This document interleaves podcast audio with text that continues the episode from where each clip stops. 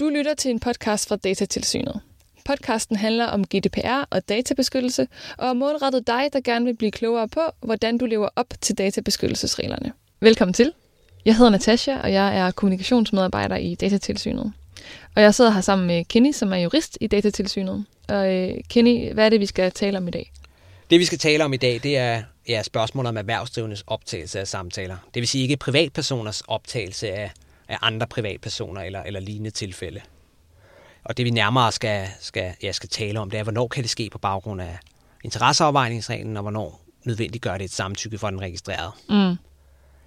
Der kan man helt overordnet sige, at, at selvfølgelig, hvis det følger af lovgivningen, at den, at den erhvervsdrivende skal optage en samtale, så, så kan de selvfølgelig optage en samtale. Ja.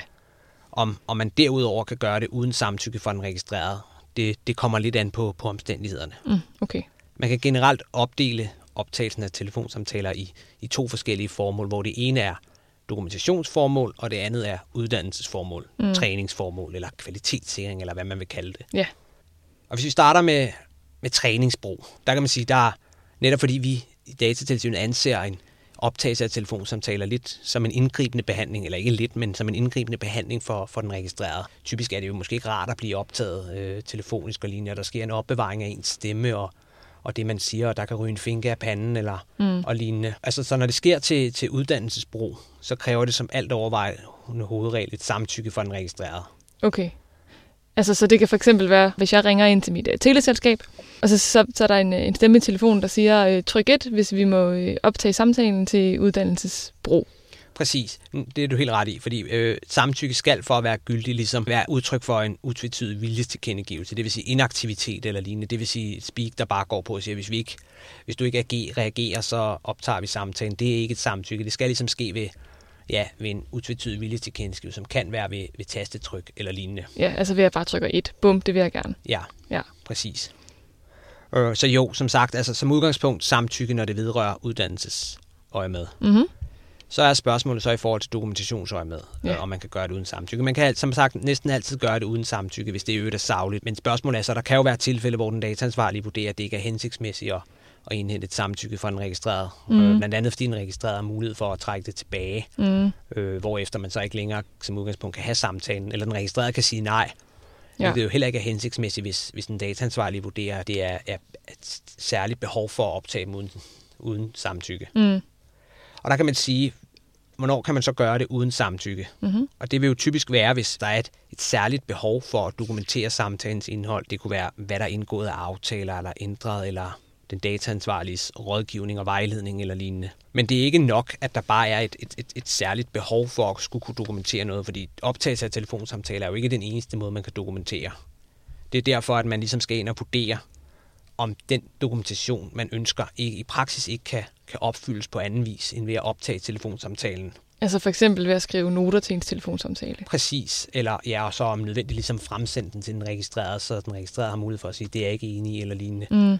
Og det kunne blandt andet være, fordi der kunne være nogle vigtige nuancer i samtalen, der går tabt, eller at, at det kan være komplicerede og lange samtaler, der, der øh, ja, hvor det ikke rigtig giver mening efterfølgende at skrive et, et ensidigt udfærdiget notat over samtalen eller lignende. Nej.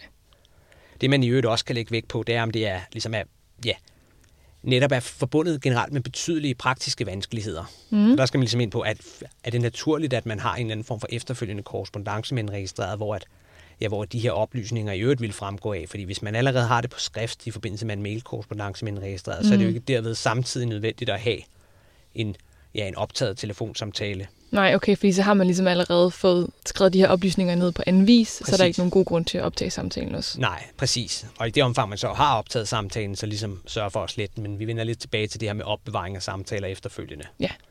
Og der kan man så også sige, ja, det, altså sådan, hvornår aftaletidspunktet er indgået. Er den, bliver det indgået allerede ved, i forbindelse med samtalen, så kunne det jo også være et af de momenter, man kunne inddrage, eller er det alligevel forudsat, at den først indgås i en, i en periode efter øh, samtalen, så kan man jo sige, så er der jo også tid til at, at søge, søge dokumentation på anden vis. Mm. Og ja, man kan også lægge vægt på, om, om, om den lovgivning, man er, man er underlagt, den alligevel foreskriver, at man skal have nogle oplysninger. Der er blandt andet nogle forbrugerretlige lovgivninger, der foreskriver, at, at der skal forelægges den registrerede nogle oplysninger på skrift. Og der kan man sige, at hvis det alligevel følger af lovgivningen, at den registrerede skal have de relevante oplysninger på skrift, så kan man, om, så kan man heller ikke argumentere for, at det er bidende nødvendigt at optage en samtale. Nej, nej. Og jo, og netop fordi at øh, spørgsmålet er, hvornår man kan anvende den her interesseafvejningsregel, så er det jo netop alle de faktorer, vi lige har talt om her, der skal vejes op imod den registreredes øh, rettigheder. Ja, Og som vi tidligere har nævnt, så er det indgribende for den registrerede, eller kan opfattes indgribende for den registrerede at blive optaget. Så man skal netop gøre sig de her seriøse overvejelser, om det vidderligt er, reelt set er nødvendigt, mm. og, om, om, og, og om det i praksis kan opfyldes på anden vis end ved at optage telefonsamtalen. ja, Skulle man have foretaget sig den vurdering og komme frem til, at det, det er simpelthen ikke muligt i praksis at gøre det på anden vis, så er det så i de tilfælde, man kan, kan ja, gøre det uden samtykke for en registreret. ja.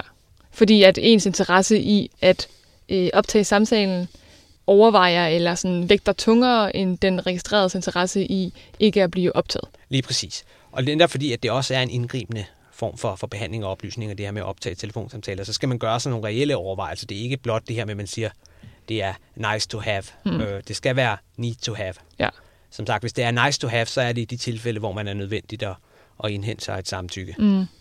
okay.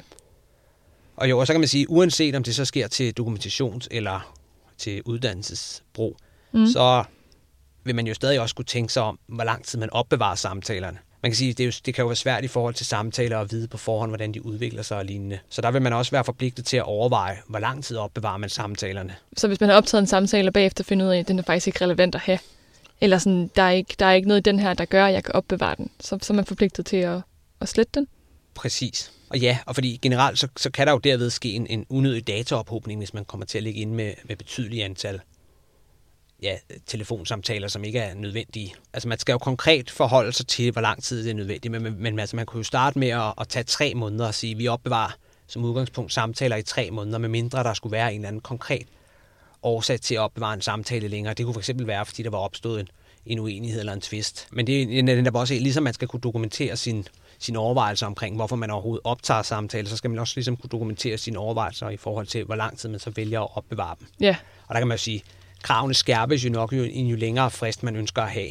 helt sikkert. Um, Ja, og man kan sige, det, der, er jo, der er jo også nogle forpligtelser forbundet med at optage telefonsamtaler. Mm-hmm. Um, Udover det her med, at man skal sørge for at få dem slettet, og man skal sikre sig, at man har det lovlige grundlag, så skal man jo også være i stand til at, ja, at jagtage de registreredes rettigheder. Mm. Det vil sige, at vedkommende, som er blevet optaget, har jo som udgangspunkt ret til at få en kopi af, af, ja, af den samtale, eller at få indsigt i samtalen. Og det kan man jo blandt andet opfylde ved at udlevere en kopi af samtalen. ja.